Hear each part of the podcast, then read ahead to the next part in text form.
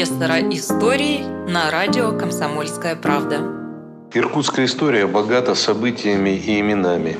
Знаменитые путешественники, писатели, ученые, архитекторы, чиновники – все они составляли славу города на Ангаре.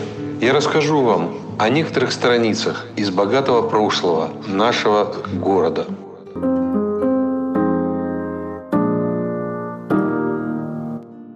Я сейчас хочу рассказать вам о Белом доме. Иркутск первой половины XVIII века имел всего пять каменных зданий. Одним из них была канцелярия на берегу реки Ангары. Ее заложили в 1701 году. Из камня строили Спасскую церковь, Богоявленский собор, пороховой погреб и казенную пивоварню. Позднее появилась еще одна постройка – гостиный двор – к началу XIX века насчитывалось 53 дома из прочного материала. Самым красивым, несомненно, являлся Сибиряковский дворец. История этого дома, названная из-за цвета окраски белым, не совсем обычна. Еще в 1778 году на его месте стоял другой особняк – купца Никифора Лопатина. В Иркутске Лопатин слыл великим непоседой и охотником дальних путешествий.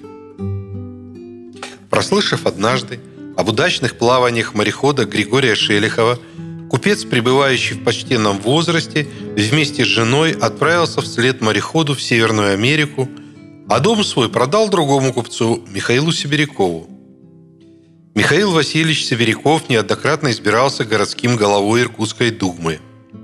Он рано занялся торговлей, в 17 лет женился – Владел рыболовными судами на Байкале, посылал торговые экспедиции на Енисей, фактически владел тельминской суконной мануфактурой и полотняным производством в Иркутске. В конце концов, он стал одним из главных поставщиков провианта и свинца Воскресенско-Колыванские горные заводы Алтайского горного округа.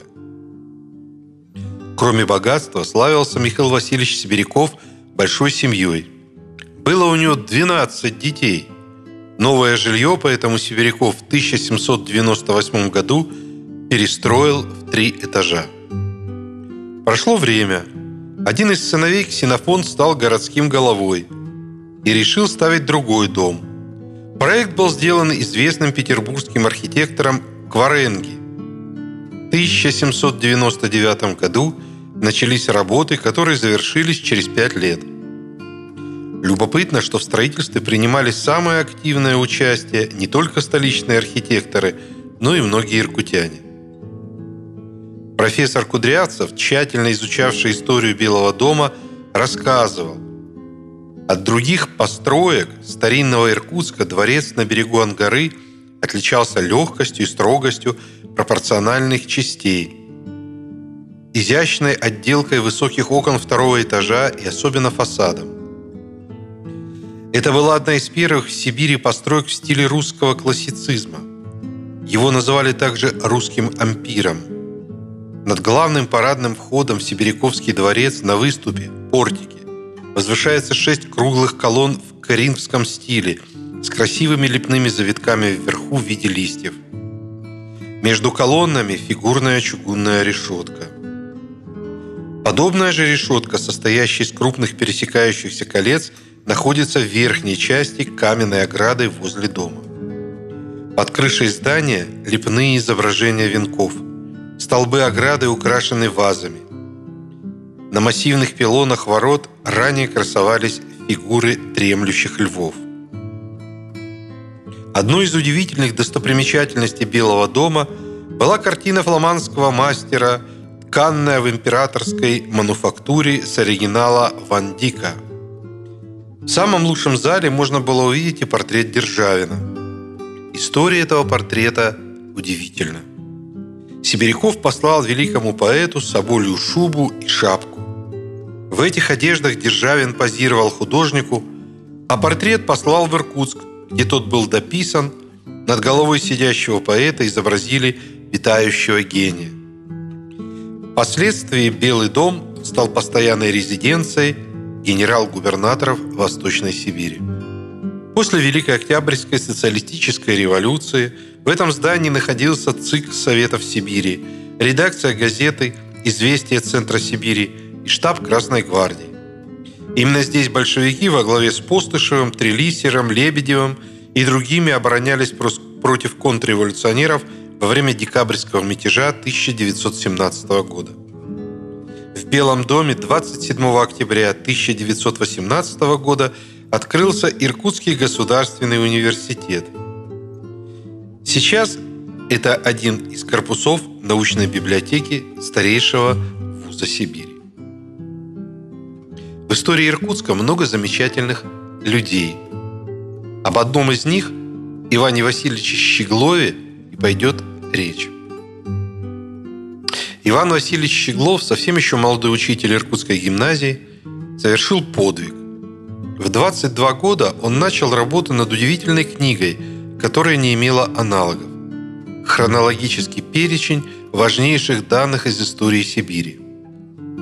Шесть лет труда, более 750 страниц, в которых год за годом проходит история края за 850 лет.